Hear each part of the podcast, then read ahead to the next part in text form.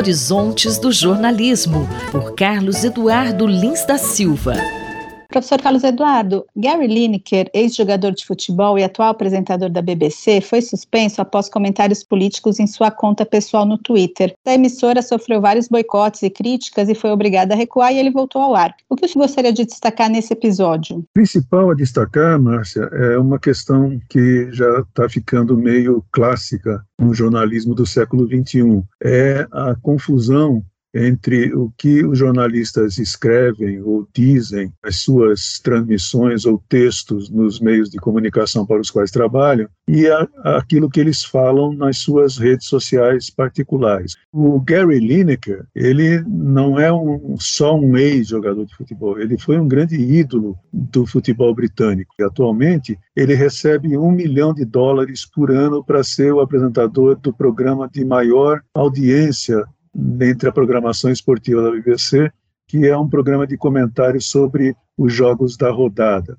É, como você disse, ele é, falou na sua conta de Twitter que ele não concordava com as novas políticas de imigração do Reino Unido e comparou a linguagem com que essas é, novas normas são é, descritas pelo governo britânico. Ele usa a palavra não é dissimilar, parecido com aquele que se usava na Alemanha nos anos 30. Ele, como sempre é muito cavalheiro, ele não fez uma comparação usando a palavra nazista, mas é evidente que as políticas na Alemanha nos anos 30 eram decididas pelo Partido Nacional Socialista de Hitler. E isso causou um grande furor entre os membros do governo britânico aparentemente eles forçaram a direção da BBC a suspender ou a punir de alguma forma o Lineker. Mas a reação foi muito grande. Jogadores deixaram de dar entrevistas para a BBC, outros comentaristas esportivos da BBC deixaram de comparecer aos seus programas em solidariedade a ele. A audiência naquele fim de semana da BBC despencou, porque ele, essa audiência é muito baseada nas programações esportivas e o Lineker é o grande astro dessa programação. Quando a BBC voltou atrás, não só permitiu que o Lineker voltasse ao seu programa, como também anunciou que vai fazer uma revisão completa da sua política de uso dos meios sociais, das plataformas das redes sociais, pelos jornalistas. Eles dizem os diretores que ainda há muitas áreas cinzas nessa política. A política eh, da BBC para esse assunto foi definida em 2020 e é uma das mais detalhistas e é muito rigorosa. Então, não se sabe como é que ah, essa política vai ser aplicada, principalmente para pessoas que não são empregadas da BBC, como é o caso do Lineker. O Lineker é freelance. Ele, por isso, diz que não se sente na obrigação de seguir nenhuma política da BBC, porque ele não é funcionário da BBC. E, professor, esse não é o único problema que a emissora está passando ultimamente, não? A BBC, que é um grande ícone do jornalismo mundial, sempre considerada como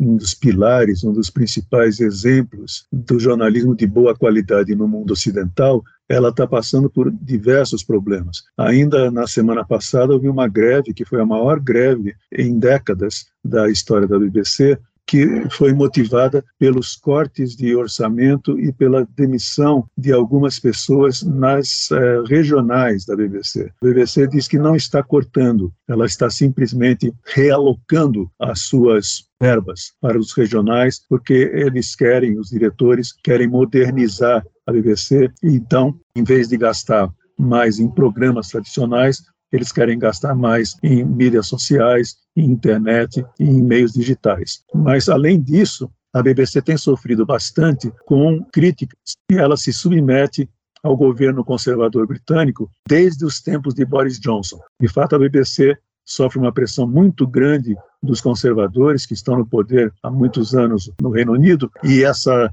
pressão muitas vezes transparece como uma falta de imparcialidade por parte dos jornalistas. Então, a BBC vive dias muito tumultuados. O jornalista e professor Carlos Eduardo Lins da Silva, colunista da Rádio USP, conversou comigo, Márcia Blasques.